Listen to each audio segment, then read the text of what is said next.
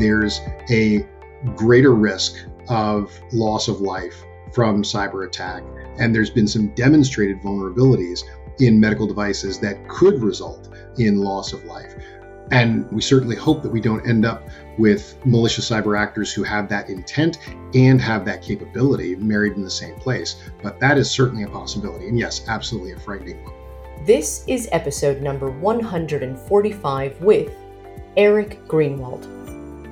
On this episode of Transform Talks, I'm joined by Eric Greenwald, General Counsel at Finite State. Eric is a leading cybersecurity expert. He brings an extensive background with 20 years serving as a lawyer and working his way up within the U.S. federal government, from Chief Counsel at Capitol Hill to National Security Counsel at the White House. He even served as a senior director for cybersecurity and as a special assistant to President Obama. With this wealth of experience, Eric shares an intriguing perspective on cybersecurity. We discuss whether this is more of a business risk or an IT issue. As we all know, the ramifications for supply chains is enormous. If certain systems fail, entire companies could go offline. The risks are just too many to name. Given Eric's background, he sheds light on the most pressing policy changes likely to occur in the near term and the impact that this could have not only on your business and your supply chain, but that of your suppliers. How comfortable are you, really, with the cybersecurity threats that are facing companies deep into your supply chain? Well, Eric believes that most people in the supply chain function are still unaware of the vulnerabilities that could impact their businesses. Listen to the episode to hear more on this topic. And are you interested in finding out how some of the leading companies of today are building resilience into their supply chains? How they're doing that through harnessing technology and processes, or how they're acquiring, retaining, and leveraging top talent? Well, if you are, then you should come along to The Economist's annual Global Trade Week event taking place from the 27th to the 30th of June. For the first time ever, The Economist will be hosting an in person gathering to discuss all things supply chain resiliency in London on the 28th of June. I'll be joining them to lead a discussion on the strategies you can use to attract, retain, and leverage top talent in procurement and supply chain to accelerate your transformations and build robust supply chains. Head over to www.events.economist.com forward slash global hyphen trade hyphen week to secure your virtual and in person pass to join the event. Once again, that's www.events.economist.com economist.com forward slash global hyphen trade hyphen week. See you there. Hi, Eric. Welcome to Transform Talks. Thanks for being here. Thanks so much for having me, Maria. So, for our audience, why don't you tell us a little bit about who you are and your background? Well, so my name is Eric Greenwald. I am the general counsel for a company called Finite State that focuses on device security, that is, uh, security of software embedded in devices. And this is, broadly speaking, Internet of Things, but uh, we focus more on industrial IoT uh, applications that you might find anywhere from a medical device, an automobile, a, an electrical producing plant. And we look specifically at supply chain questions related to the code uh, that you would find in the software and the firmware of those devices.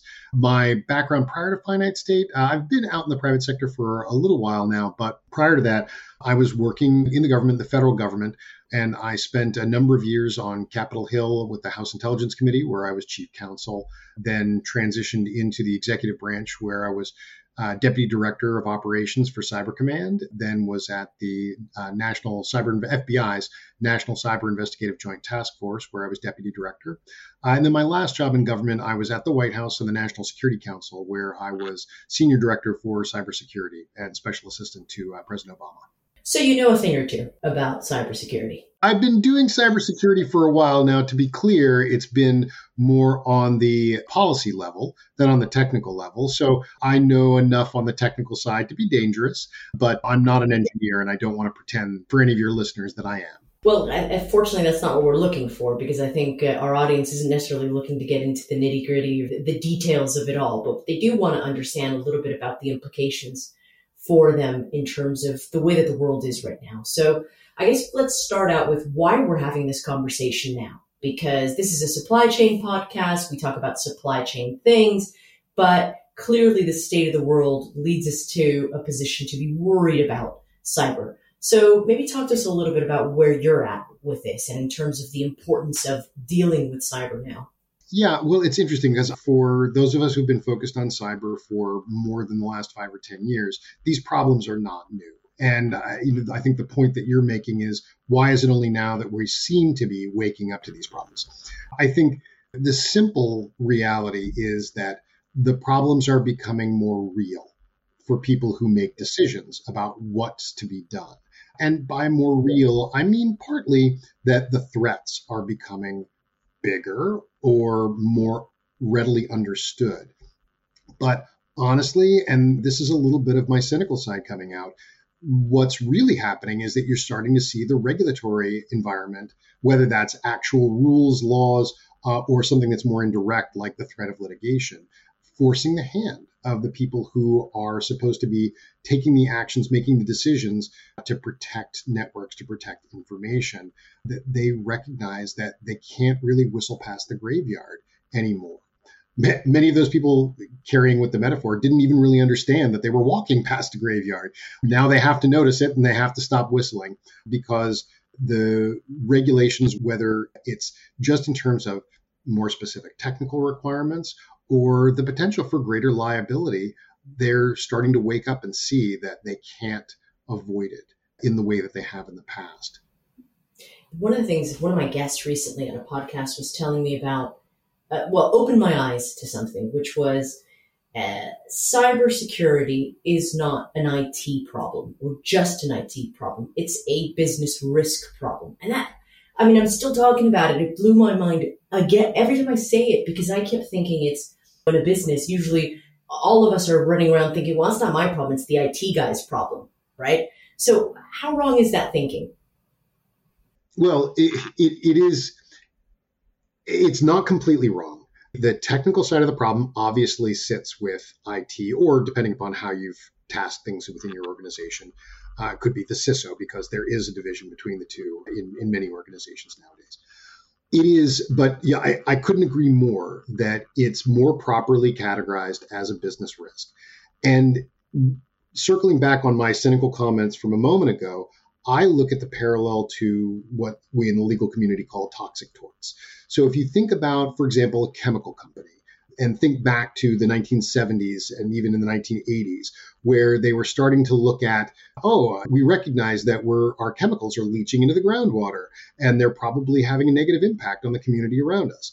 Well, let's be honest, it would cost a lot of money for us to do a great deal to, to protect the community and avoid that leakage. So we're just going to roll the dice and say, if a lawsuit comes, we'll deal with the lawsuit. We'll deal with the legal fees. we will hire the best lawyers.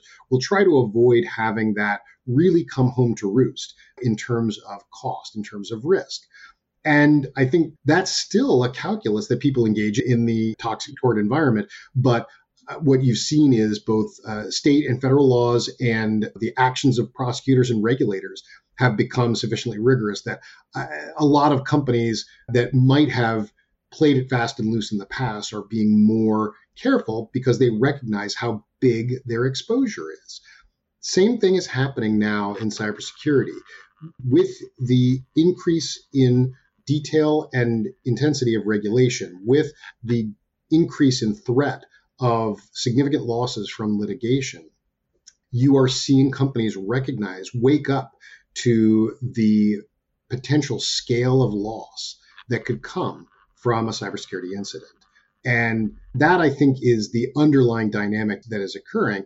And it, it, it is both, as I was saying earlier, waking up to the risk, but waking up to, as you say, the business risk. It's not strictly speaking a technical risk, it is a business risk. And when people have in the past said, "Oh, cybersecurity, that's the that's the problem of IT." Well, the reality is that it's it may be IT's problem, but if you're not properly resourcing IT to actually address those problems, it's everybody's problem. Yeah, but you know what? On top of that, that's such an antiquated way of thinking because IT was a technical thing that was in maybe some small departments. Now that we operationalize technology, and technology is so prevalent and ubiquitous in everyone. It's the fundamental core of an operations of a business. Isn't the threat bigger? Yeah, many years ago, if your IT systems failed, well, your email wasn't working, or your customer processing system wasn't up, or maybe uh, your website was down. Now, if your IT systems fail, your entire business could go offline. And so you're absolutely right that it's not just a question of the exposure to regulatory action or liability. It, it is the possible business loss, operational loss. Now, the reality is that also translates into liability exposure because, for example, if you're a publicly traded company, you're exposing yourself to a significant shareholder lawsuit. If your business losses, you, you, you essentially compound your injury because you suffer a business loss and then your shareholders come in and sue you for having not taken adequate measures to avoid that business loss. Well, there's also something else. I know I was reading an article on, on Forbes about something, it was a very big article about technology and cyber risk and supply chains.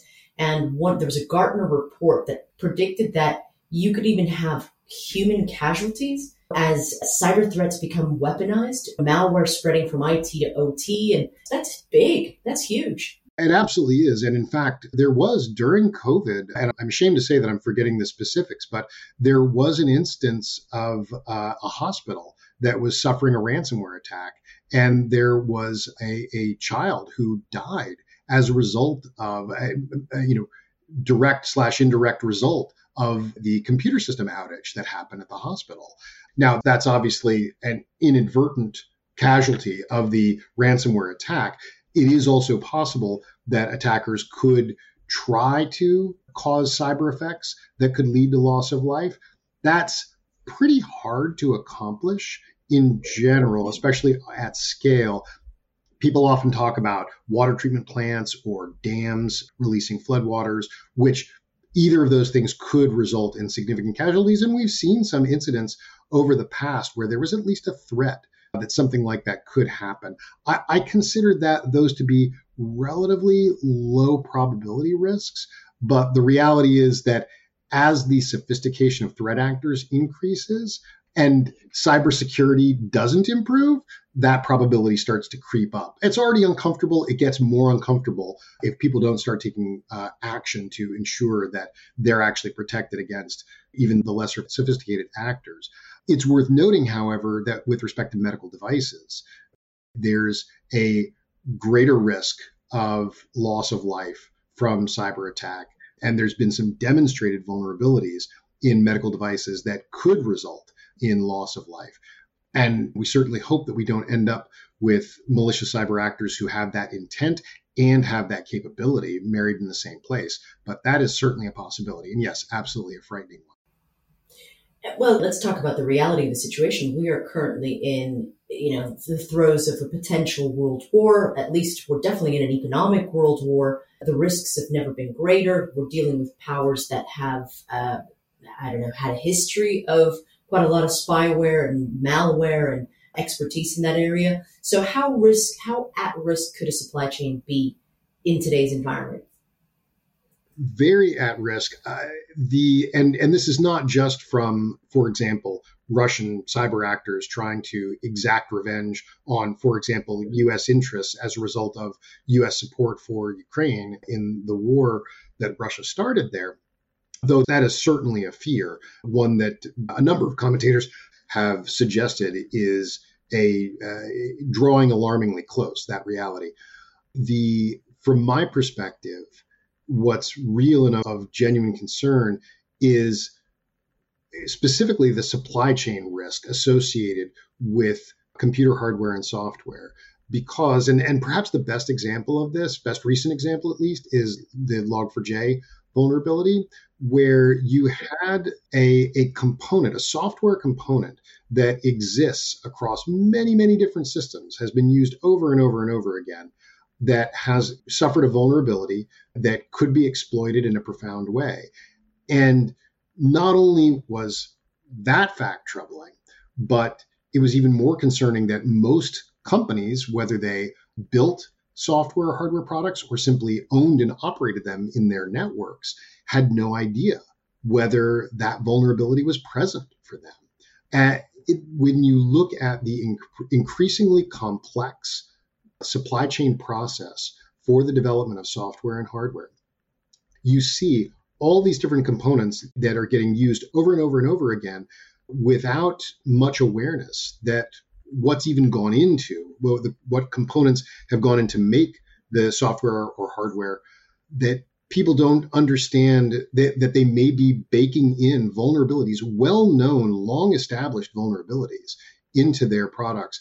And when new vulnerabilities emerge don't have an easy way of determining whether their uh, product is affected by those now, now you, you bring up a really really valid point here because for instance every supply chain professional under the sun right now uh, and even before this current situation was busy trying to find supply chain visibility to understand the risks within their supply chain in multiple tiers because supply chains are complex they have tier one two three etc how easy is it to find the tiers within a software and technology in terms of the ingredients uh, of, that go into software, for example? Well, right now, the practical realities are that it's not that easy because not that many people are doing it. That is providing visibility into the code that they're writing, the products that they're building. I think that with the increased adoption of, in particular, the practice of providing a software bill of materials. That's the that's the, is that the SBOM? SBOM, exactly. That the SBOM, once more widely adopted, will make that process a lot easier. It's not a panacea. It's not a magic bullet. It's it, it, there still will be challenges both to ensure that all the various elements uh, that go into a software or hardware device have that visibility uh, and then there's also the compliance, where when you learn of new vulnerabilities, you you actually need to check it against your SBOM to see whether any of your devices suffer from that vulnerability, require a patch. But at least you have the information if you've got the SBOM. And this is what I feel like we're seeing right now in the regulatory landscape is a move towards gradually, but a move towards requiring SBOMs. And whether that's the government requiring them for software that the government itself acquires, federal government. You have the Patch Act that was a piece of legislation, draft legislation that came uh, into the House and Senate two weeks ago, I think, that bipartisan legislation that requires, if adopted, would require SBOMs for medical devices, which circles back to our uh, conversation a few moments ago about the how scary it is what happens when exploits affect medical devices. And I think what you're going to start seeing in among private sector parties is that they will be requiring each other in their contracts that they provide software bills of material for the devices for the products that they're buying and selling. So I, it's going to take a while before we can even plausibly say that it's easy to have that visibility. But I, I, the SBOM is something that's been percolating for nearly a decade now, and it seems to be finally gaining the traction that's necessary to really assist supply chain professionals in having the visibility that you describe, which I couldn't agree more is of critical importance. Well, supply chain leaders have been dealing with bills of material for quite some time. So this isn't terminology that they're not used to, but it's just whether or not they apply it to uh, software is the big confusion or the, well, the big issue. As you said at the beginning of this podcast, a lot of it is going to come down to regulatory compliance and the government's insisting on this type of criteria for working with them. So, do you think that we're heading into more regulations for this type of thing in where we're going? I, I do. It's hard to say exactly how it's going to unfold. And I suspect that you will see uh, private sector outpace the government. That is, having private contracting parties require it of one another in their individual contracts with greater regularity and intensity than you might see in the government. You might also see insurance companies begin to require that their insureds obtain software bills of materials for devices that they are software and hardware devices that they are buying in order to at least in the OT arena in order to qualify for coverage or qualify for lower rates there is right now, Executive Order 14028, which uh, is almost a year old, and at its at its year anniversary, there at least the government is at least theoretically supposed to be proposing uh, draft language to amend the federal acquisition regulations, that is the contracting language that the government requires when buying hardware and software products. And the it's pretty clear that there's going to be some form of SBOM requirement in that. What form it's at, exactly it's going to take, how stringent it will be, how easy it is to wiggle around is another matter. But it's at least one indicator of number one, an increasing appetite in uh, rulemaking for requiring the SBOM.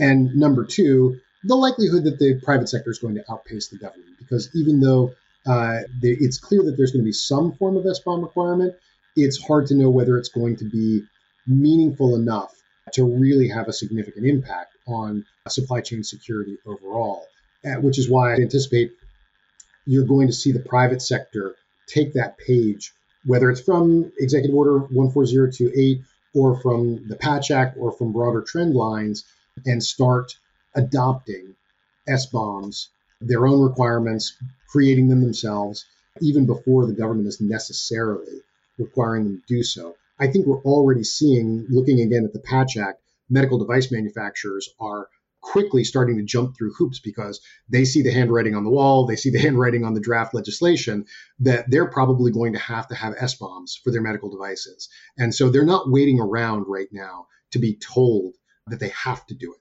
They're starting to move in that direction. Uh, that's medical devices, which is a very heavy regulated vertical, and you won't see the same kind of intense pressure in probably any other vertical until we get a bit farther down the road. But it's a very clear indication of what's to come. And, and you don't know how what's going to happen. You don't know what's coming around the corner. Necessity is the mother of invention, right? So we could find ourselves in a situation where there is, hopefully not, but something serious happens, and then this accelerates all kinds of things. Absolutely. And honestly, I think this circles right back to how you let us in. And that is why is it only now that we're starting to see what looks like more serious, more concerted activity? And I think it's because people have started to understand what's going to be required of them and what the parade of horribles looks like if they don't do it. So they're starting to zero in a little bit and understand okay, this is a measure that we really should be taking because if we don't, we could be facing an unacceptable level of risk. Even if it's not cybersecurity risk, it's business. All risk. kinds of risk. Yeah, it, it opens us up from, for all kinds of business risk. Eric, I want to thank you for being here. I want to thank you for chatting with us about SBOMs and all other exciting things. If people want to find out about you, find out more information, where can they find you? I know you've got a podcast as well. You want to talk to us about that? Sure. Yeah. We so Finite State just launched uh, its own podcast called The Internet of Threats, and the focus is not unlike yours for supply chain security professionals who need to know a little bit more about what they need to do, what they need to what they need to know about, what they need to do about it, and in particular thinking about for those security professionals who don't have all the resources in the world, how do they make the most of what they've got? How do they do what they need to do with what resources they've been given. And we'll also try to get a little bit into how do they fight for more resources within their organization to try to make even more happen. Fantastic. Thanks so much, Eric, and uh, we'll stay tuned.